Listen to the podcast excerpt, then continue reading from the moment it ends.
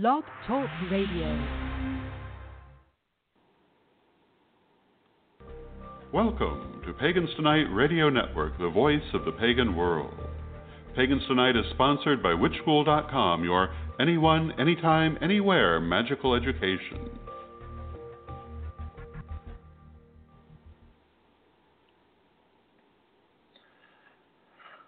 Uh, hello, and thank you for tuning in today. Uh, I am Michael Greywolf, artist, traveler, all around geek, witch, and brother initiate of the Unnamed Path.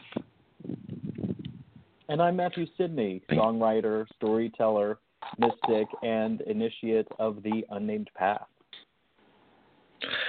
And you're listening to Walking the Unnamed Path. On this podcast, we discuss the teachings and techniques given to us by the ancestors of men who love men and laid out by our late founder, Hyperion. We also touch on topics and ideas pertaining to queer pagan men in general. We're glad you've decided to join us today, and we hope you'll be part of the show by either by calling in at 347-308-8222, or you can hang out in the chat room, which I'm trying to get to open, but it looks like it might not be working. Uh, or you can drop us an email at walkingtheunnamedpath at gmail.com. You can also follow us on Twitter at walking underscore the UP. Or you can always find us on Facebook at facebook.com slash walking the unnamed path. Now, Mathew, it's been a while. How have you been? I'm doing very well. A lot of positive things are happening already for 2018, so I'm very excited.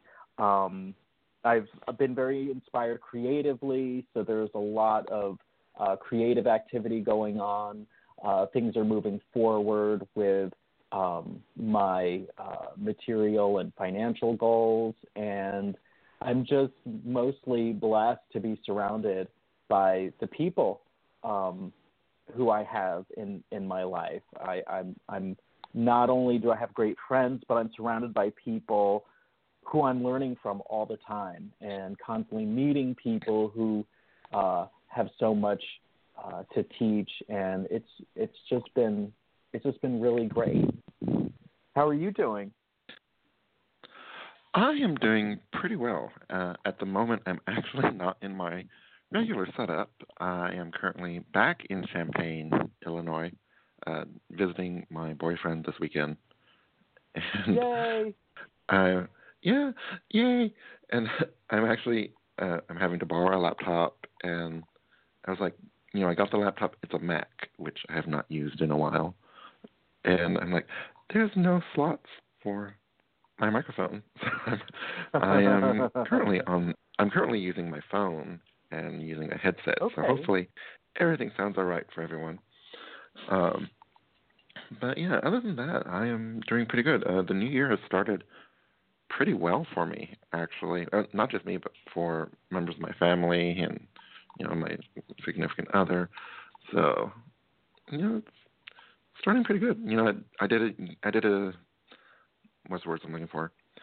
I did a New Year reading for this year, and it was, you know, lots of good information and a lot of like, you know what you need to do, and you know, you need to get up and do it. I'm like, okay, oh, good, awesome.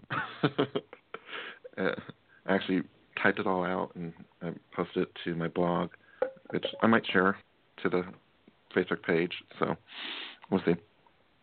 But, yeah, you should. I haven't seen your yeah. blog. I'm interested. It it's not when I say blog, it's actually my Tumblr because I just whenever I try to get to my actual blog, I'm like, okay, I gotta sit here and type, and I could get distracted. But for some reason, Tumblr it's easier to uh-huh. post stuff.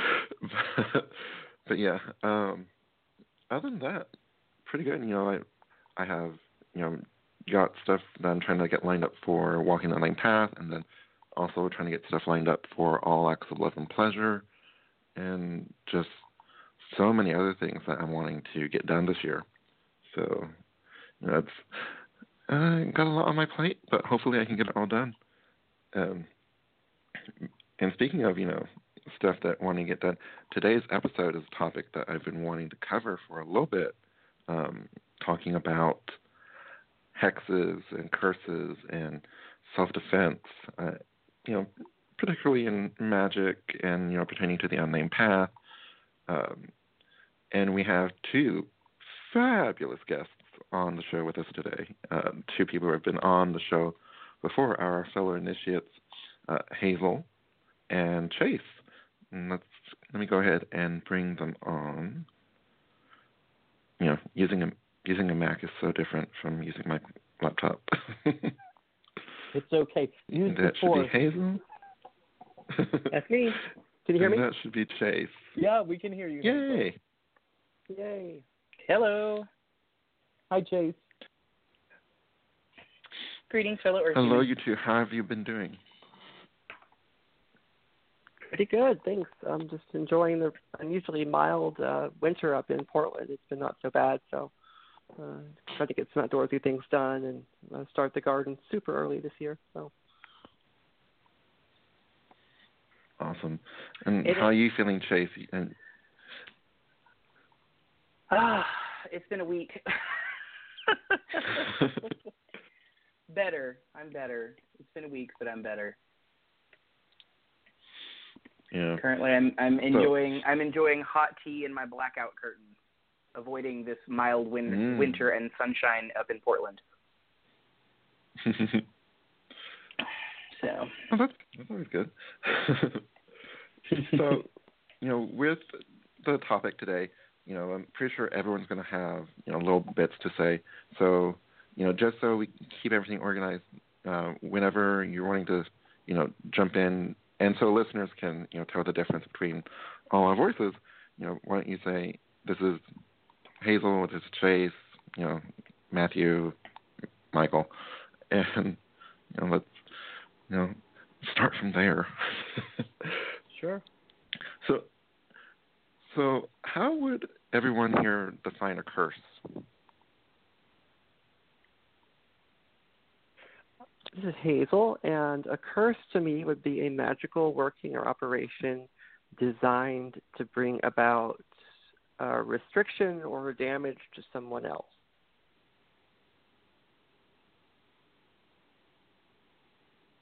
And Uh, this, this uh, is- this is no. Go ahead, Chase. Uh, sorry, this is Chase. I would say that uh, I would define a curse as being something um, used to bring about um, either damage or um, perhaps not necessarily restriction, but to increase the likelihood of bad luck in someone's life. Um, yeah. And and this is Mathew. I have a, I have a follow up question. Um, how, in in your opinion, it is curse just an, another word for hex, or is there a difference between those two things? This is Hazel, and I've never seen much of a difference. I think hex is more of like an American cultural term, but I could be wrong about that. Um, but I've never really seen them uh, to be different animals, so to speak. Uh, yeah, this is Chase. I've normally seen a curse, uh, a curse and a hex as being more or less interchangeable. Um, the only difference that I could maybe say is that a hex is really more focused around um, non-specific bad luck. I think in popu- in more popular culture, um, whereas a curse is like specifically a um, I hope that X, Y, and Z happens to this person. Mm. Okay, Now- that sounds like that makes sense. hmm And this is Michael. Mm, For everyone here, you know, how would you define a binding? This is Hazel again, and I would say a binding is a magical operation designed to prevent someone from engaging in a certain activity. Um, it could be as you know broad range as prevent them from doing harm, uh, you know, all the way down to very specific, like prevent them from harassing a specific friend or uh, engaging in a certain type of behavior that's problematic. So it's more of a prevention that blocks them from doing something, whereas the hex is more of something that's actively designed to cause them discomfort or bad luck or injury should they uh, engage in a certain activity. Um, this is Chase. I would actually completely agree with that definition. Um, and in practice, um, I would say that the, for me at least, the more effective bindings usually come with a um, a hex or a curse as sort of a if you do X, Y, and Z behavior, then A, B, and C bad result will happen. Mm. And you know, I just realized I should have pointed out, you know, right before we start, you know, all four of us are initiates of the unnamed path, and in the unnamed path, we do not have any prohibition against using hexes, curses, or bindings on other individuals. You know, it's um, how would see you've you've explained to me a few times, Chase, and I cannot think of the you know you've you've put it so eloquently in the past. um, so, as far as the unnamed path, and I'm really sorry about my voice. Like I said, I've had a chest cold. Um, as far as the unnamed path goes, my understanding as an initiate and as a teacher is that um, we are all uh, intended to practice ethically, and that's going to depend on each individual person. We don't have an overarching set of morals that we do not curse because cursing is bad. It's a it's an ethical standpoint of if you feel that doing a curse is in your is true to your nature, um, then do that thing. If you do not feel that it is true to your nature, then you should also not do that thing. Um, but really, it's up to the individual person. And even within the unnamed path, we have brothers who do not feel comfortable doing curse work, which is 100% okay. Um, also, um, at least for me, there's an added layer of, you know, while it is in my nature to do curse work um, when it is justified, I have to have certain justifications for actually doing that work. Um, it's not like, ooh, this person shortchanged me at the flower shop, gonna put a hex on him. That doesn't work.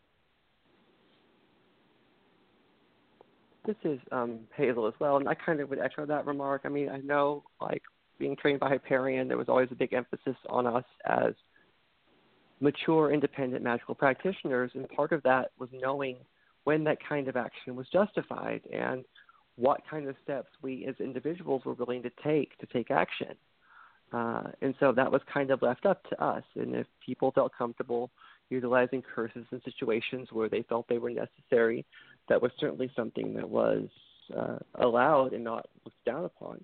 But there was also at the same time never any expectation that you would. Uh, and I think that there was so much emphasis in my training and then in my students that I taught on responsibility and self awareness and examining one's motives uh, to be sure that the actions that we take are indeed justified and that we're willing to live with the consequences of them.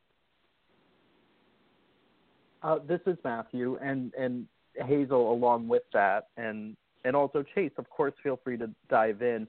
Um, can you give us example? Uh, this is more for the benefit of listeners. Can you give us examples of when you feel that it is ethical or necessary to use magic to harm or hinder another person? That is actually a great question, and uh, it, it delves into some things that are a little personal to me that I don't always give all the details out on. But um, in general, uh, in my mind, if I would do something in the mundane world, I'll do it in the magical world. And um, there's situations where there's no other course of action to take because the people either out of our reach or are technically not breaking the law or other avenues have been taken and they haven't resulted in the proper uh, outcome, that I think it would be um, justified. But uh, touching on something that Chase talked about in an earlier comment, for me, it's always been linked to behavior. And so when I've needed to use curses, there's always been the sort of you know rider in there that this will only be in effect as long as you engage in this behavior.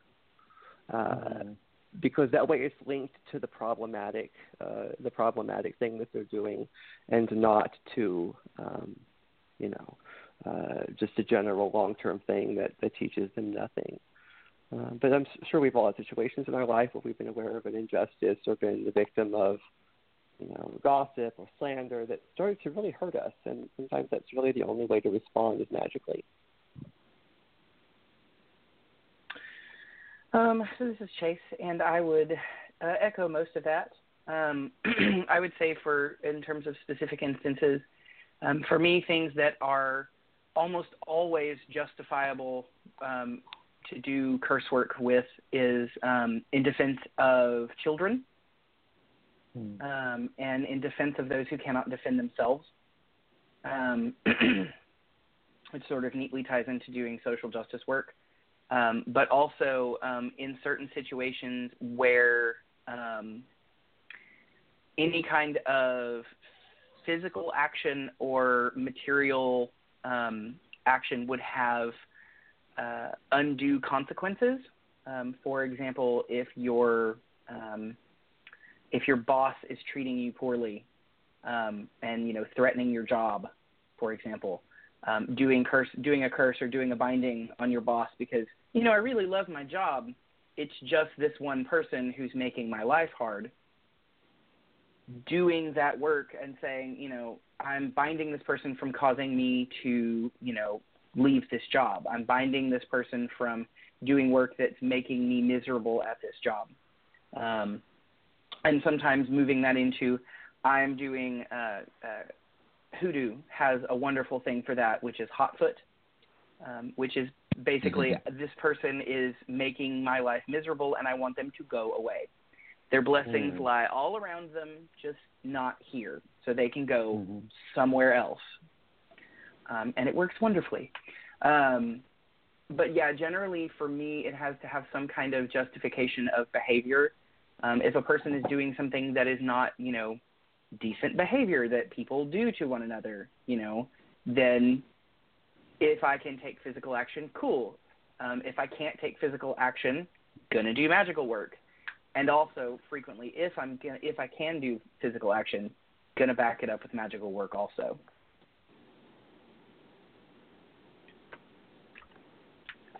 Uh, this is Mathew again, and, and I'm going to jump around a little bit in the interest of time because at the last minute uh, I was sent some listener questions, and I definitely want to be able to address those.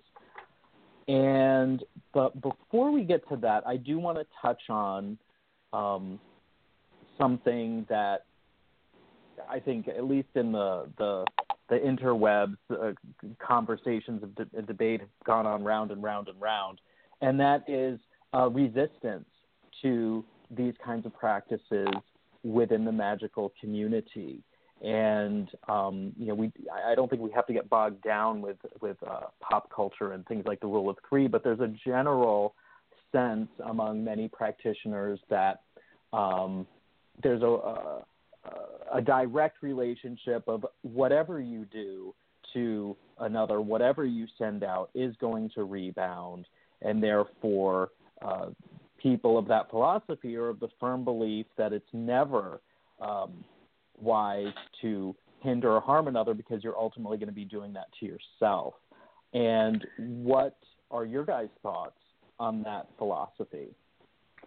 So this is Chase. Um, I have strong feelings about this.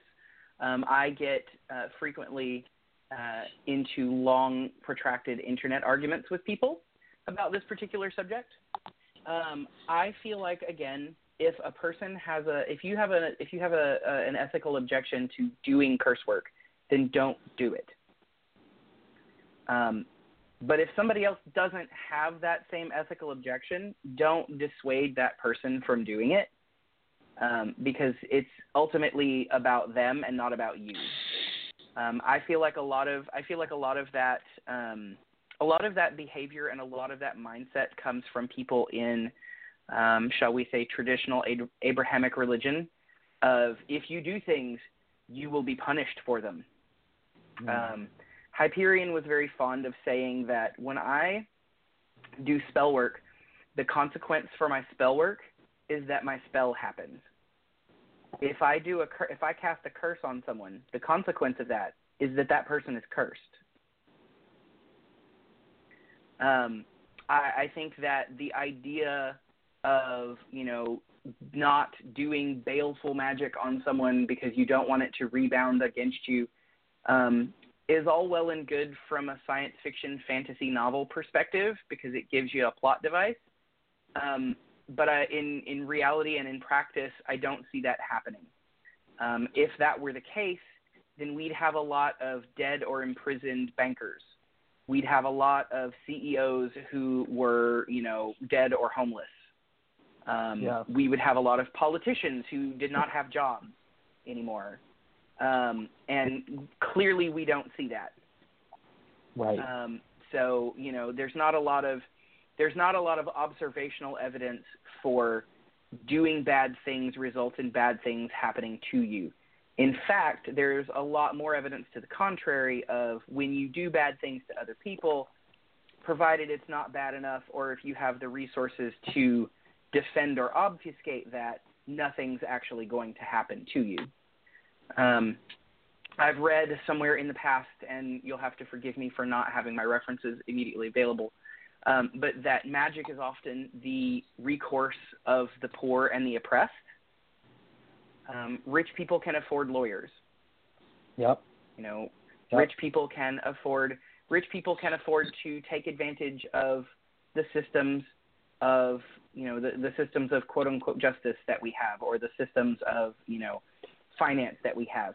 Poor people don't have access to those. Um, the oppressed are specifically denied access to those. Um, and all too often, we see that trying to play within those systems when you are a person who is poor or oppressed just results in you either becoming further oppressed or more poor. This, is, Mathew um, again. It, Oh, sorry, Hazel. Go ahead, because I do want to hear your your perspective. Oh, I'm sorry. Well, thank you. That's fine. No, thank you. I would concur with pretty much um, everything that Chase said. Um, I would say that, like, I wouldn't necessarily agree with the statement that many or most magical practitioners have uh, concerns about cursing. Perhaps in some of the more visible neo pagan manifestations, that's the situation. Um, but I know in like a lot of the more folk magic based traditions, there's no such uh, you know inhibitions at all, and it remains an active part of most people's uh, practices. And um, if you look at history, to be sure, I mean some of the oldest surviving magic that we have uh, are curse tablets and curses against yeah. various people in power or people who were the you know cause of harm or were the subject of envy or any number of things. So there's no really debate there whether or not curses are traditional because they are. Um, they're probably right. right up there with love magic as the two most traditional, commonly utilized uh, magical, you know, goals out there. Um, and I don't really understand the modern kind of pop culture neo pagan prohibition against ever using any kind of magic that might do people harm. Um, and I think about consequences, it's all about intent. And I do think to some degree that what you send out there is the kind of person you become and ultimately what you attract to yourself. Uh, you know, kind people who try to do well can become victims of, of bad things to be sure, but they tend to attract other kind people to themselves. The negative people tend to attract other people that perhaps are negative.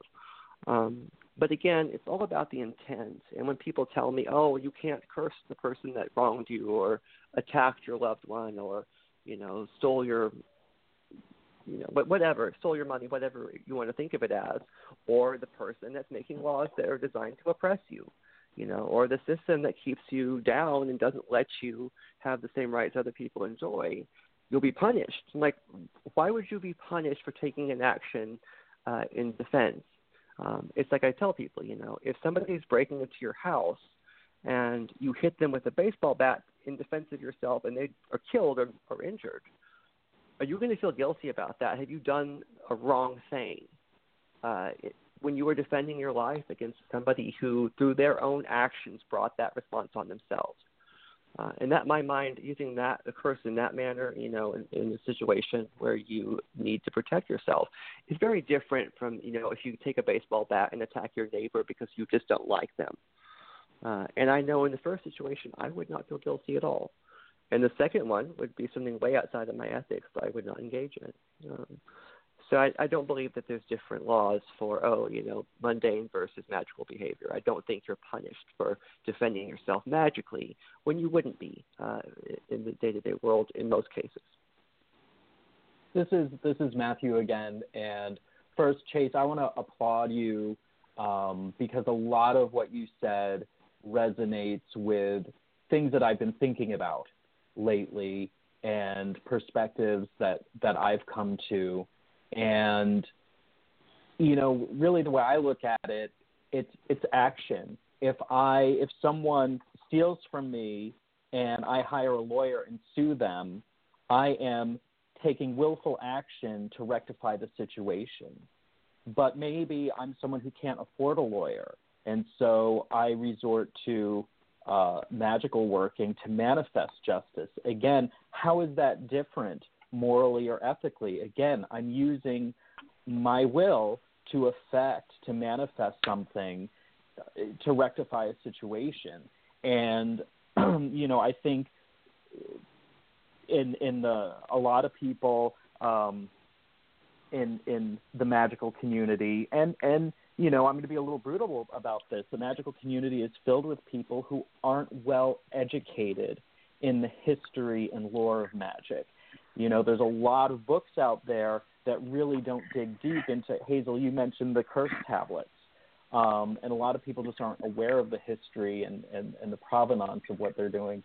And and I think also, you know, Chase, you mentioned the, you know, lots of times magic is the is, is the only resort that that poor and oppressed people have, and you know, to tell people, you know, I think for for society to tell people, you know, don't don't you know, don't use magic to defend yourself. That's wrong. I, I think that in itself is an injustice. I think that in itself is a form of maleficium. If you're programming people to to choose helplessness, and if you're telling people that they can't defend their loved ones with whatever means are at their disposal, then then that's actually a very cruel thing to do, um, and and questionable in my mind. And um, and this is Chase. Oh, sorry. Go ahead sorry. Um, so, in terms of you know, in terms of all of that, I I think that um, you know I have a couple of I have at least one specific example of using that sort of curse to rectify a theft, um, where you know a curse was placed upon some items that were stolen from a shop. Um, the the people who stole the items proceeded to have exceptionally bad luck um, and then brought the items back because they wanted the bad luck to stop. Mm. Like we've done a bad, you know, we've done a bad thing. Our life has fallen to shit after the, this bad thing has happened. We know that the people who are at this shop are all witches, and clearly we've messed up. Please make the bad luck stop. You know, uh, worked really well all of the items got you know came back. Um, I, I think that um, the the some of the roots of this you know idea of oh we mustn't do you know we mustn't do curse work you know it, there there are roots in different places for it. You know some of it is a lot of people who come I think to paganism have been victimized by previous religions.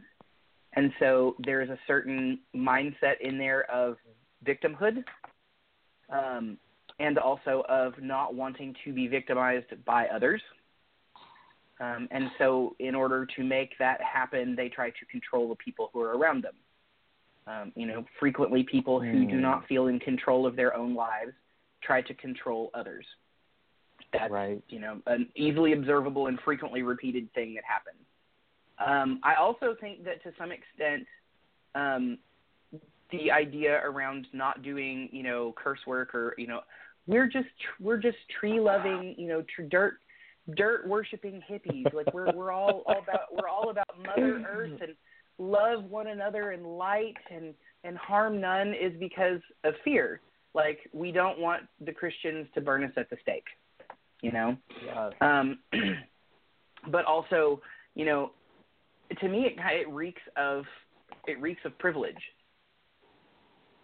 it reeks of white privilege. It reeks of class privilege. It reeks of privilege, because frequently most of the people who are telling others to, you know, oh, send them light and love, are white pagans who are usually the more affluent of pagans.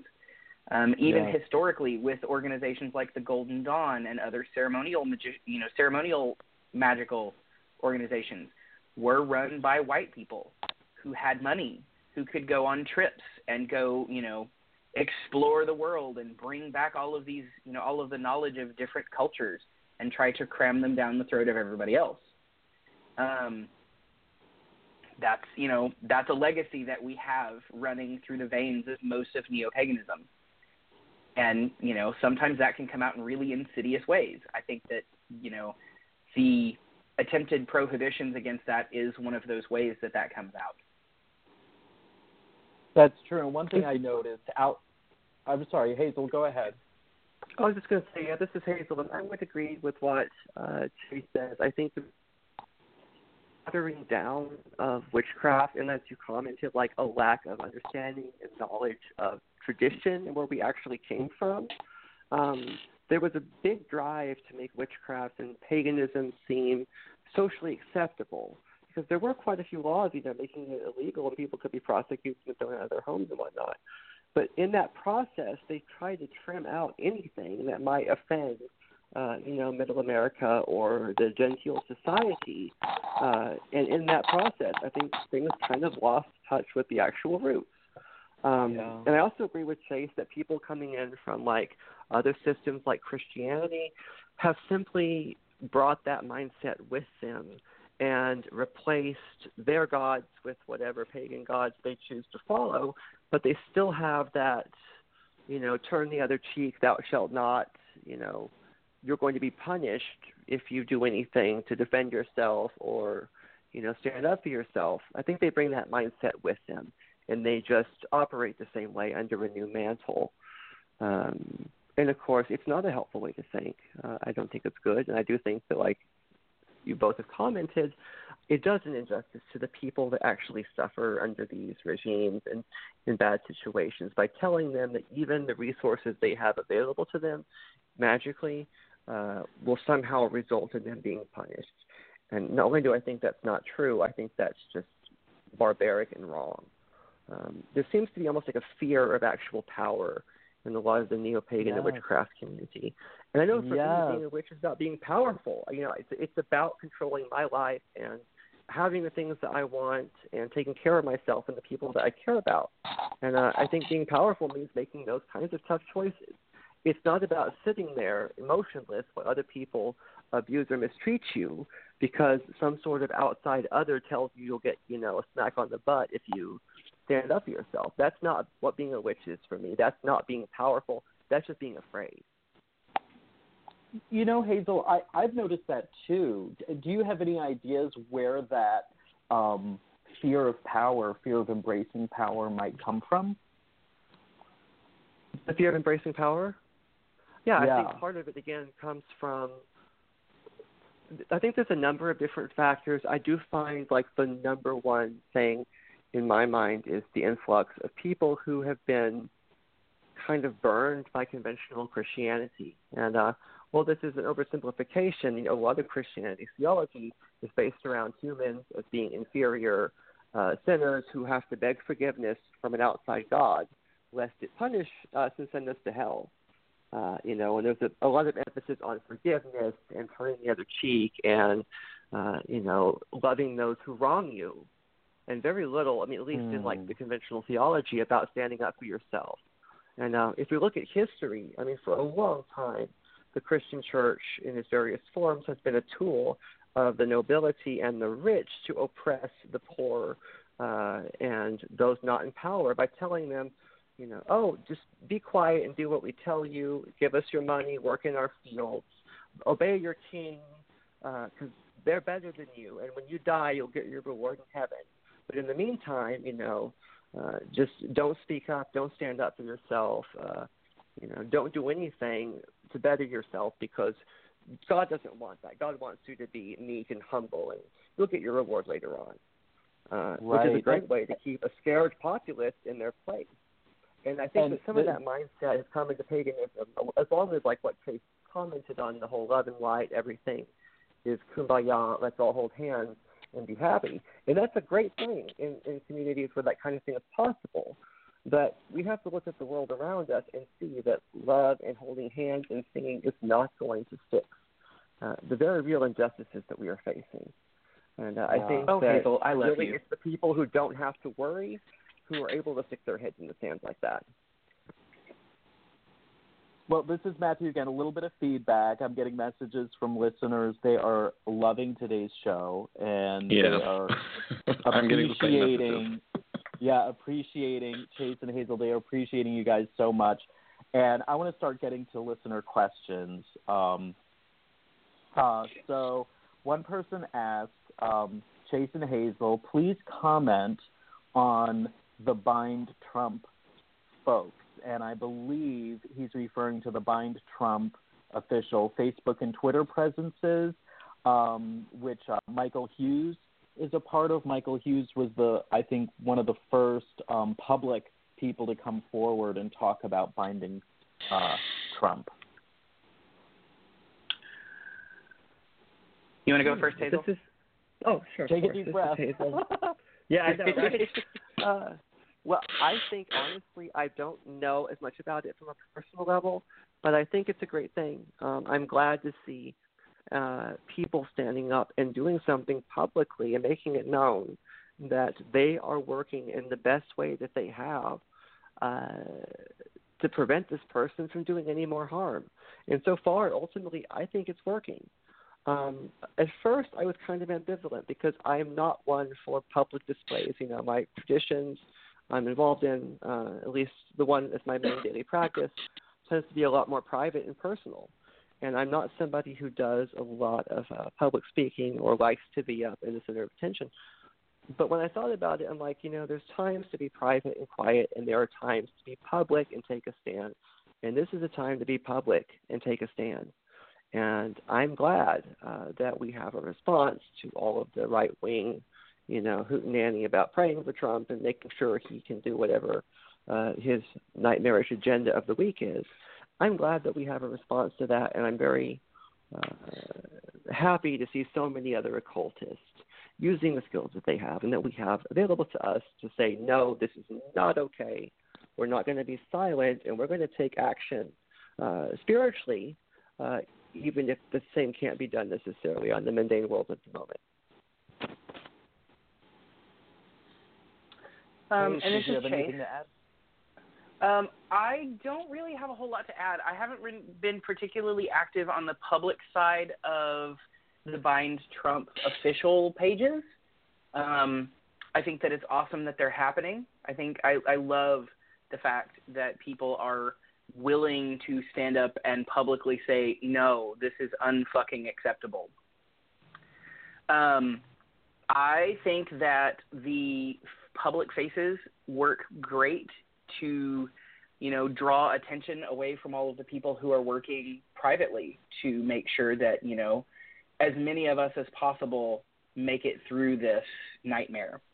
Um, you know, the, the the people who are working in, you know, the privacy of their own home, the people who are working, you know, in small groups to do things. Um, I think that those are very important.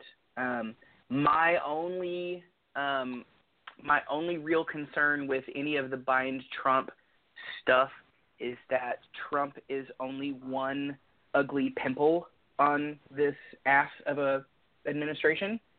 Um, I mean, he's a big one, but there are a lot of boils on the ass of this administration. Um, True. and I think that um, working to render them as harmless and as um, uh, buffoon like, I suppose, as Trump has been, um, would also be great. Cough, cough, Jeff Sessions, cough, cough. Mm, Um, yeah. excuse me, I've had a cold. I've had a bad cold. Um, you know, the, the people who are the people who are not, you know, the people who are not standing in front of cameras and you know frothing obscenities, but who are instead moving around in the background and making deals and you know passing laws and having you know, immigration officials raid 7-Elevens in California because that's not racially motivated at all. Um.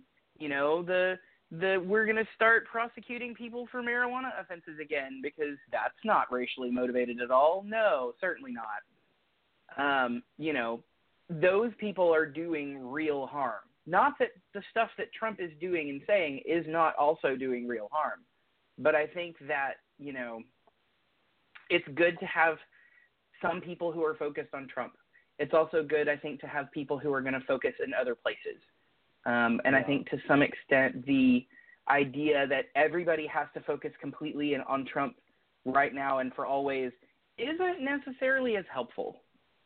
Hmm. Not the best Hmm. strategy. Yeah. So wh- while we're we're on that topic, um, and we do have more questions, but I wanted to share something that uh, author, witch member of the LGBT community, Storm Faerywolf, posted on January 4th. Quote, I know that many people have assumed that because Trump is still in the Oval Office, that the magic done against him must not have worked. But in the short time he has been president, his mental capacity has degraded. He's getting worse. The stress is getting to him. I feel like the bindings are working their charm. He's largely bound, getting very little actually done. More magic is warranted. Unquote. Um, and I, the reason I wanted to share that was because he posted that and it triggered a really interesting thread. A lot of people were commenting, a lot of different people were commenting with different perspectives and different opinions. And to me, reading the responses was really a window into the zeitgeist. It really um, was educational for me to get a sense of what people believe about magic and what people believe about um, what magic is and isn't and how it should and shouldn't be used.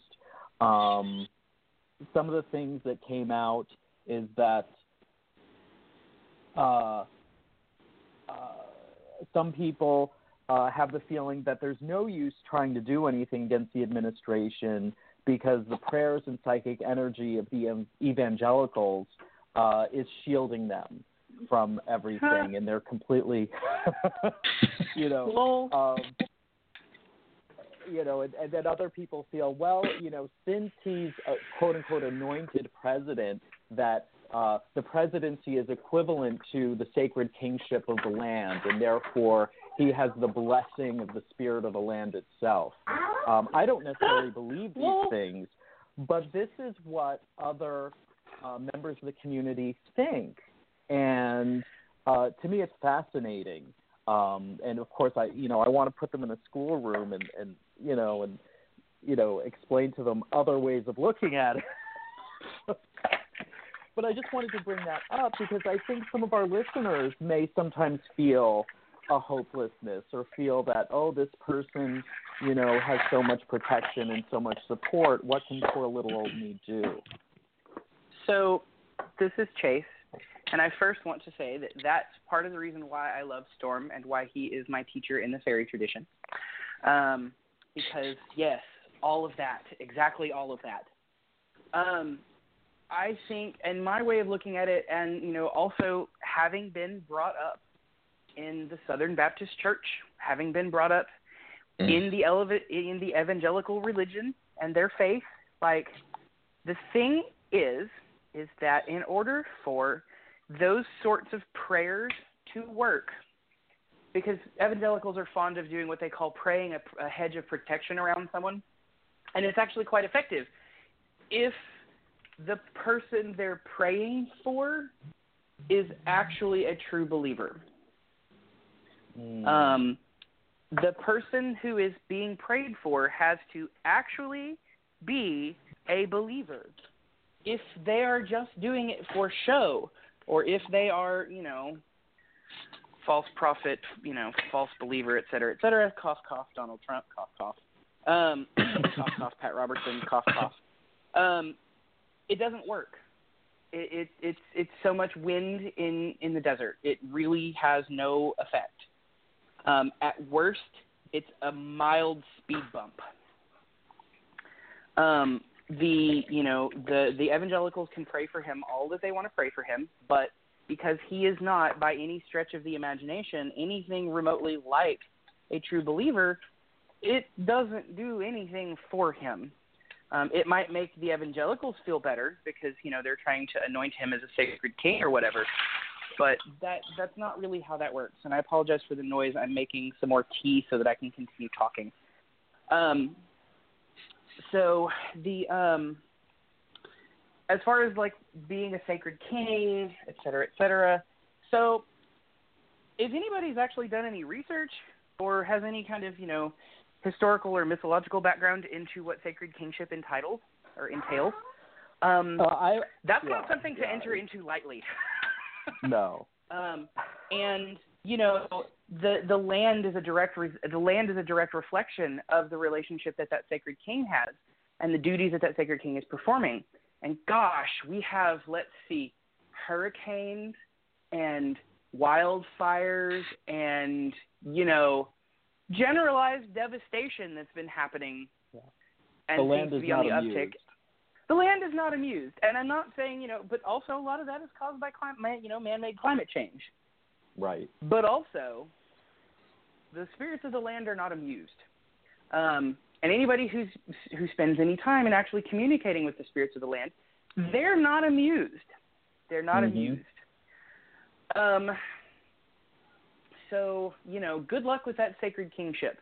Because the other thing that happens, you know, to the sacred king is at the end of his reign, he gets sacrificed. Like Yeah. people know that part, right? um, like they're they they did they read that far into the myth, or did they just go, "Ooh, sacred king, what a romantic concept"?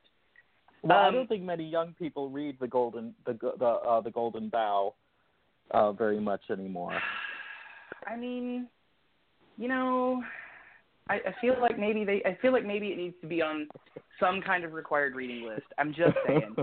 Um, Well, but all, this is, uh, um, certainly as certainly as pagans, like go read things. yeah. Actual Well, this is. Hazel. This is, Don't um, just read the Mist of Avalon. Sure. This is Hazel, and like there was actually an idea that what they called the sacred or the divine right of kings, which is distinct from the sacred king uh, concept. And the divine right of kings was the idea that the king was put there by God, and therefore was not uh, subject to any earthly authority save God.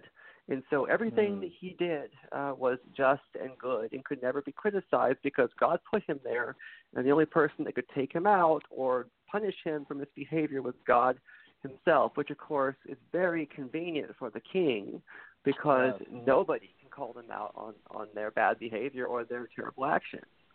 Uh, and we find that even early on, but, but the idea had started to decline later. Um, and we've seen like the same concept applied to the Pope and different other temporal leaders. Um, Right. But And I, mean, I to me, the idea that like a god would put somebody in the place and they could do no wrong is ludicrous. Uh, Right. I know that and I think both if, my traditions, I called me out when I screw up. You know, I'm yeah, and god. if we apply that, if we, yeah, if we apply that model to the United States, it falls down because if you believe in in divine right and you believe in the kingship, then really in this country, the sovereign authority is the citizen, and the Yeah. president and every elected official takes an oath to be a servant.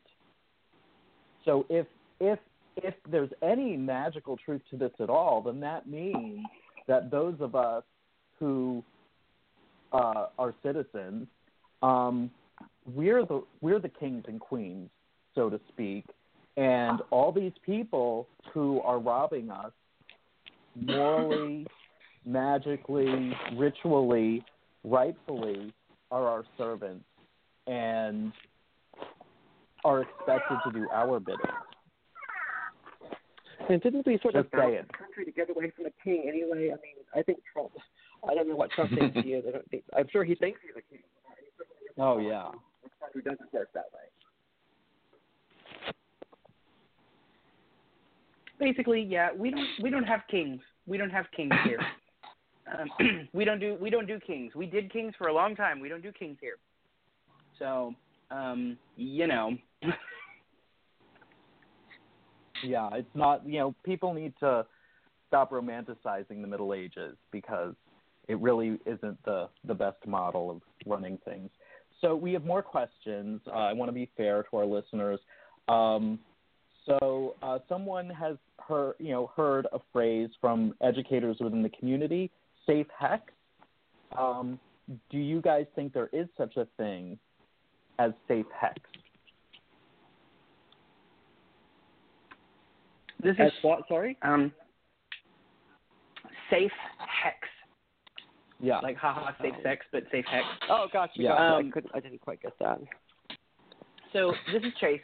Um, I was actually, you know, I was actually having a really, I was actually having a conversation um, with a coworker about this uh, just yesterday. So this is a pretty timely question. Um, so I often liken the, um, the, the our body and our souls um, as uh, with the metaphor of a car, right? So our our physical body is the car that we drive the the our lower self or our shadow self is the fuel that we put in the car. Um, this is why in the unnamed path we're so focused on doing shadow work during our um, apprenticeship because dirty fuel in the car means the car doesn't run well, right? Clean fuel means that the car runs well. Your your middle self, or as the as Feri puts it, the the talker or talking self, that's the one that drives the car. You know, that's the one that, that knows how to operate everything. And your higher self is your GPS, right? That's the one that knows where everything is at, has the big overview of all of creation, and knows how to get you from point A to point B. Um, and when you're working with all of those three things working smoothly and working together, you get from point A to point B smoothly and efficiently, right? So sometimes the best way for you to get from point A to point B for example, if you're doing a curse, is that you have to go through the mud, right? You know, you have to go off road and you have to, you know, you go through and your car gets dirty. This is what happens when you do curse work. Your car gets dirty. It picks up because you're you're you're working with the I don't want to say negative because I don't like the connotations around negative, but you're working with the the the more base emotions like anger and fear and hurt, right? So you're you're when you're doing a curse work, you're really digging into those emotions in order to motivate and energize this curse because that's where you're you're coming from, right? Is that that lower self or that that serpent. and so when you do that, you get muck all over you or you get muck all over your car. And so if you don't want your car to continue being dirty and to continue getting dirtier, you take it and you wash it. You clean your car. So, you know, when you cast a curse on somebody, you go afterwards and you do cleansing on yourself. Um, and get all of that residual magical muck off of you so that you've because you're you're you're fulfilling a function to the universe. The universe says a curse needs to happen. You're the one who knows how to do it, so you're going to do it. Do the thing. Afterwards, you're done. So there's no reason to continue focusing on it because all that does then is bog that down, much like doing any other spell work, right? Remove yourself from attachment to your outcome so that your spell can work effectively. Um, so yes, I absolutely think that um, safe hex is totally a thing. Like, do your cleansing practice after, but also do things like divination to make sure that you're doing this curse because it's something that actually needs to be done and not because you're in a moment of pique. You know, um, it's good to have, or it's proper, I suppose, to have emotional motivation for doing spell work of any kind. And Hyperion talks about this often in his podcast about using your emotions to fuel your spell work. That's that's how you do it. Um, but you don't wallow in those emotions while you're doing or after you're done. You know, you you bring them up, you motivate your spell, and then you let them go. um, that's how you stay balanced and in your car, as it were. This is Hazel, and I would um, agree with that uh, completely. Um, I would add to it that you also have to kind of look at the risk versus benefit ratio. You know, and sometimes when things are tough and there's a lot of injustice, you have to do things and get your hands dirty. And uh, I think it's all about intent and uh, what you're willing to do. And sometimes taking a stand and doing the right thing isn't safe and isn't harmless and can have repercussions for yourself.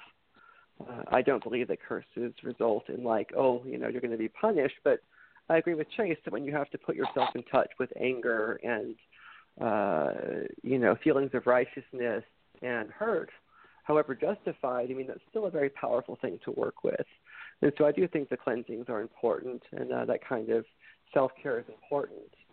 But um, also, again, I want to harken back to the idea that we all uh, are individual magical practitioners, and we need to be trained enough and confident enough in ourselves and our abilities that we know when to take action.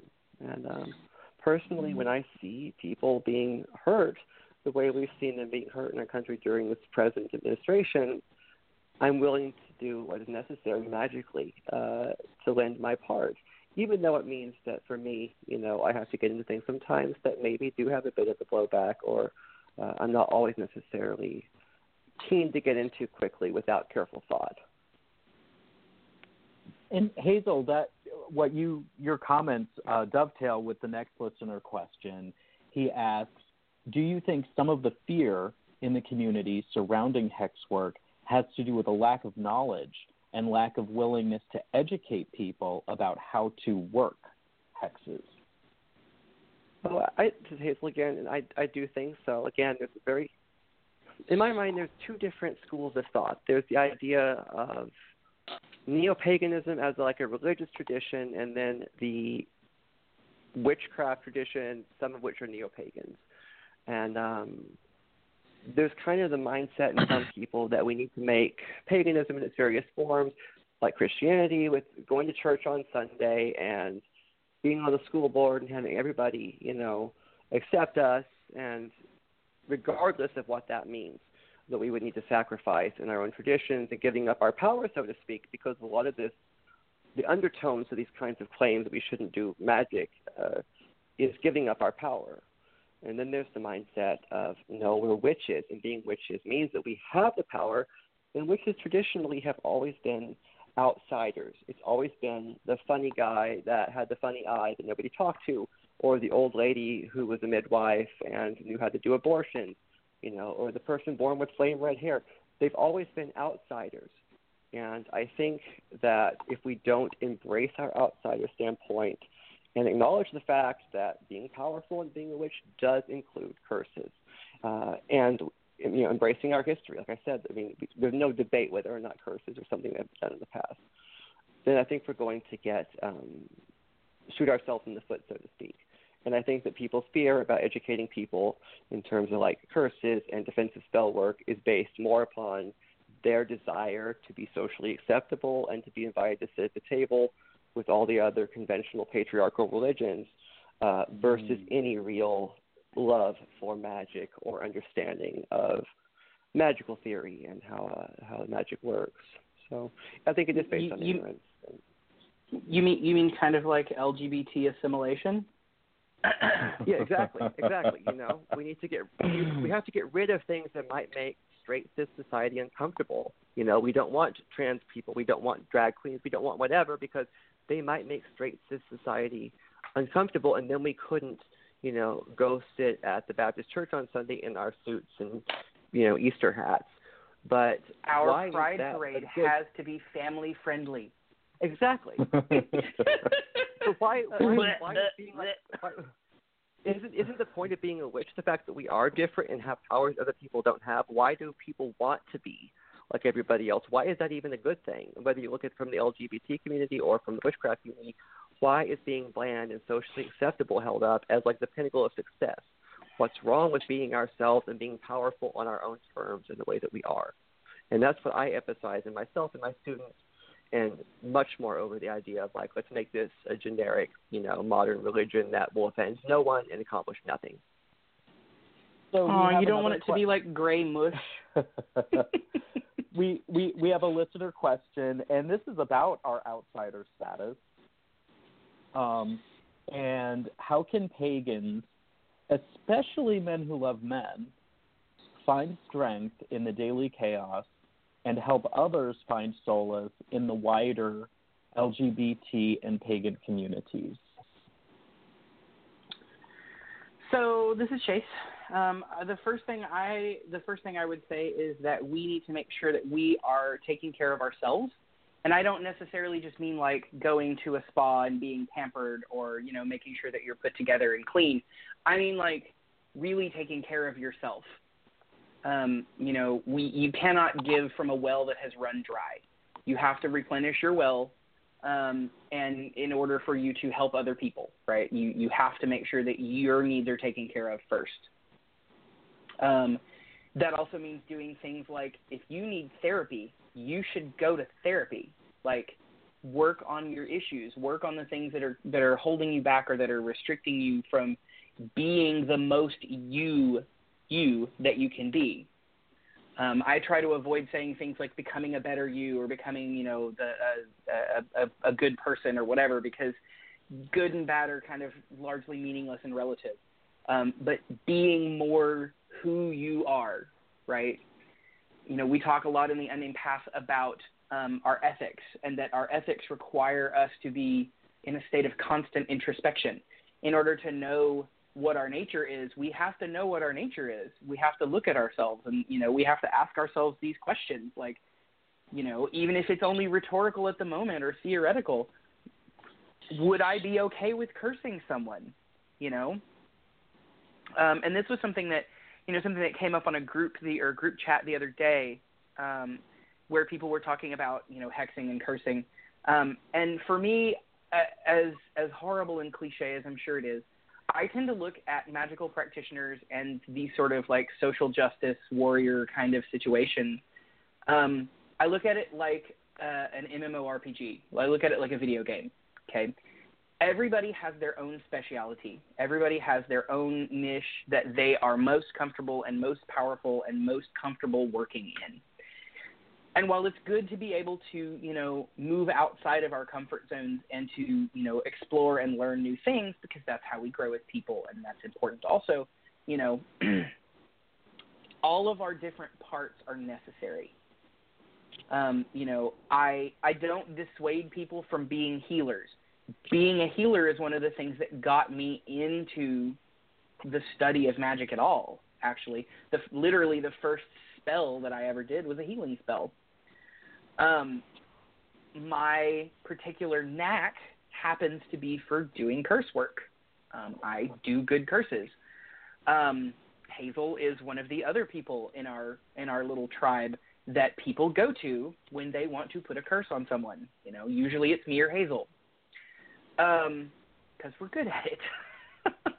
um, but some people are good at healing, and you know that's necessary and some people are really good at being tanks. You know, some people are really good at you know being the one that stands out in front of everybody and soaks the hits, so that the fragile people behind who might be better at healing or who might be better at doing curse work or who might be better at you know community act you know community organization or whatever else aren't having to take those big hits and are able to keep standing. Um, you know, so it's I think one of the things that, in addition to taking care of ourselves as men who love men and as a community and as a tribe, is that we have to learn what our strengths are and we have to be able to play to our strengths. Um, we cannot all be the same person. We cannot all be healers. We cannot all be cursors. We cannot all be all things all the time. We have we have gifts and we have talents in common, and we have gifts and we have talents that are ours or that are um, that are more prominent in us than are in other people. Um, our brother Ken, for example, and I'm going to put you on blast here, Ken. Um, our, Ken is, I, I, like to call him our resident astrologer. Um, I have not really met anybody, with the possible exception of our other brother Bill, who is as knowledgeable and deeply and as deep seeing when it comes to doing astrology. Um, that's his gift. That's his talent. Um, he's also really good at money magic. I'm terrible with astrology. I cannot possibly keep all of those things in my head, and I'm not great with doing money magic.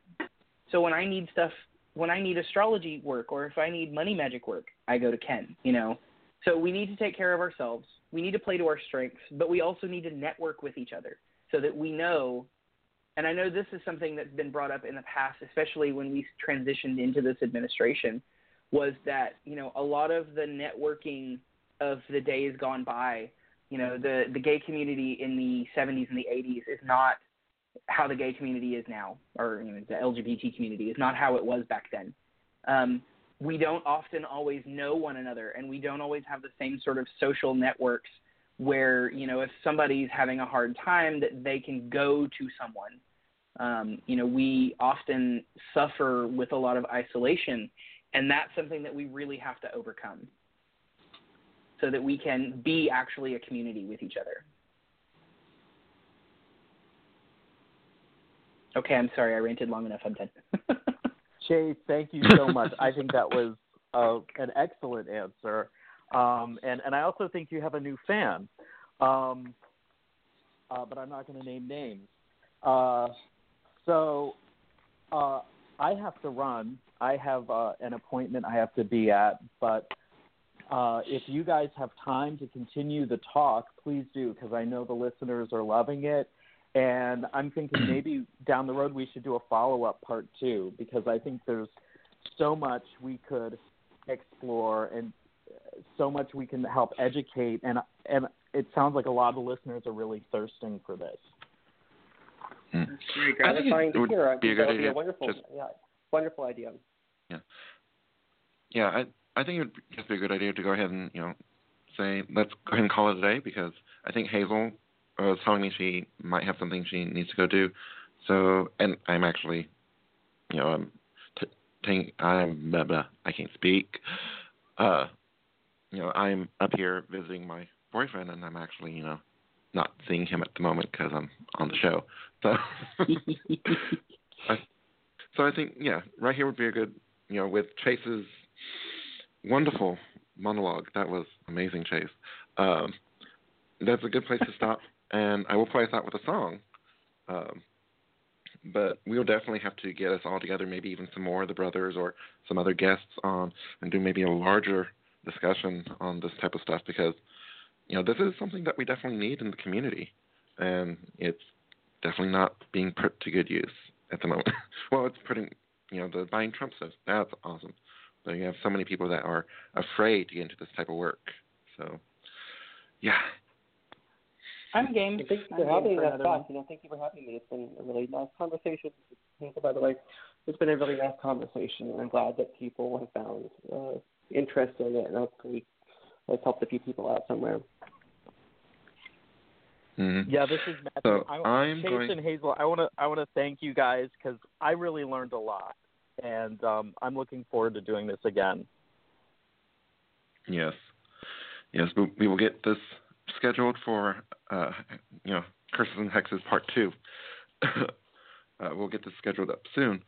But let's go ahead and, you know, since we were talking about, you know, the whole Trump binding and whatnot, let's go ahead and play out with uh, Celia, uh, Red, Alabaster, and Blue. And thank, again, thank you, Chase. Thank you, Hazel. Thank you, Mathew, for, you know, you know, getting this uh, show scheduled. I'm so happy.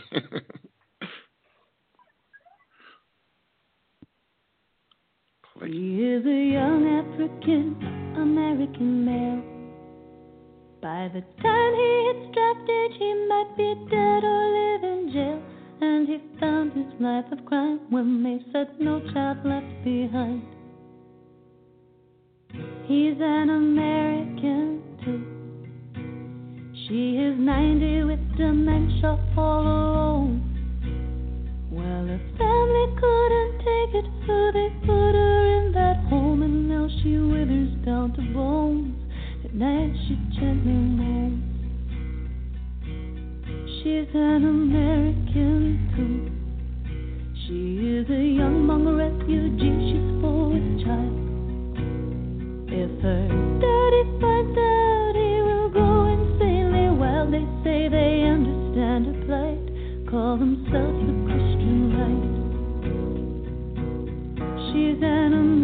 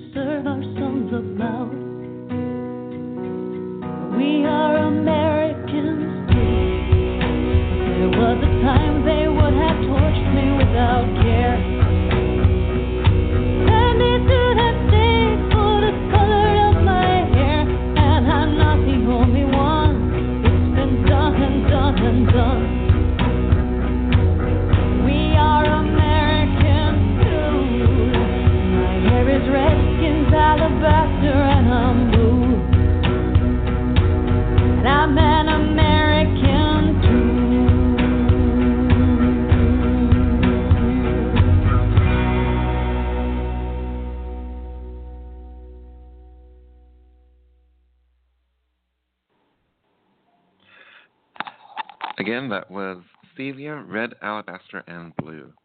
Thank you again, everyone, for tuning in today. I am Michael Greywolf and you have been listening to Walking the Unnamed Path. You know, if you have any questions about today's show, if you would like to, you know, send us some, well, yeah, if you'd like to send us some questions, you know, for our follow-up show that we will be scheduling soon, please send us an email at walking uh, the unnamed path at gmail.com, or you can hit us, uh, sorry, or you can hit us up on tw- Twitter at walking underscore the up, or you can always find us on Facebook at facebook.com slash walking the unnamed path. And I hope you all have a blessed Saturday, you know, great weekend. And oh, and before I forget, we do have our next couple of shows already scheduled. So next, our next show, which will be uh, January 27th, we have Orion Foxwood talking to us about Faery seership, and in February we have um, Sister Unity the Sisters of Perpetual Indulgence coming on and talking to us about sacred storytelling. So we're so excited for those two shows coming up, and we hope you will join us. Again, I'm Michael Greywolf, and you have been listening to Walking the Unnamed Path. Have a blessed day. And if I can just get to the ending.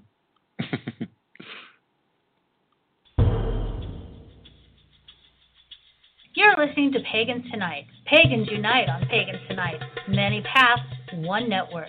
For over five years, we've been the place to connect with the best, brightest, and most trusted voices in the pagan world. Every night is Pagans Tonight.